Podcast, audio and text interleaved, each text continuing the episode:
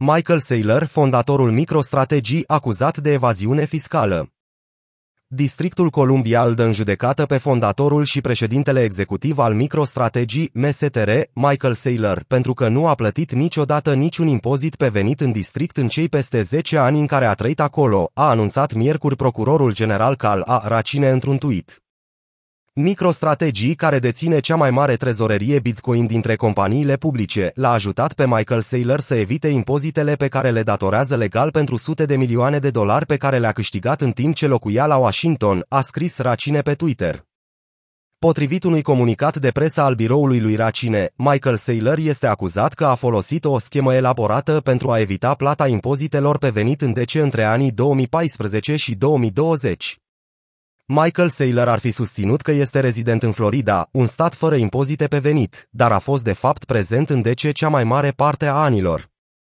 În urma unui proces de avertizare, biroul lui Racine a investigat acuzațiile și a constatat că Michael Saylor a evitat să plătească impozite pe venit la Washington în valoare de peste 25 de milioane de dolari.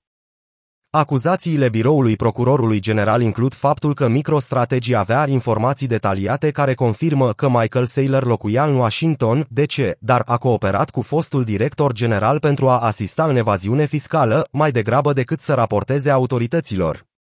În conformitate cu legile DC, persoanele care continuă să locuiască în district cel puțin 183 de zile pe an sunt obligate să plătească taxe locale. Autoritățile au spus că Zailor locuiește într-un penthouse de 7000 de metri pătrați în Georgetown, unde și-a acostat cel puțin două dintre iaturile sale de lux din 2005. Acțiunile microstrategii au scăzut cu peste 4% în urma tuiturilor lui Racine. Într-o declarație, Zailor a spus că, deși sediul microstrategii este în Virginia, el s-a mutat la Miami Beach. Florida este locul în care locuiesc, votez și este centrul vieții mele personale și de familie, a spus el, nu sunt de acord cu poziția Districtului Columbia și aștept cu nerăbdare o soluție echitabilă în instanță.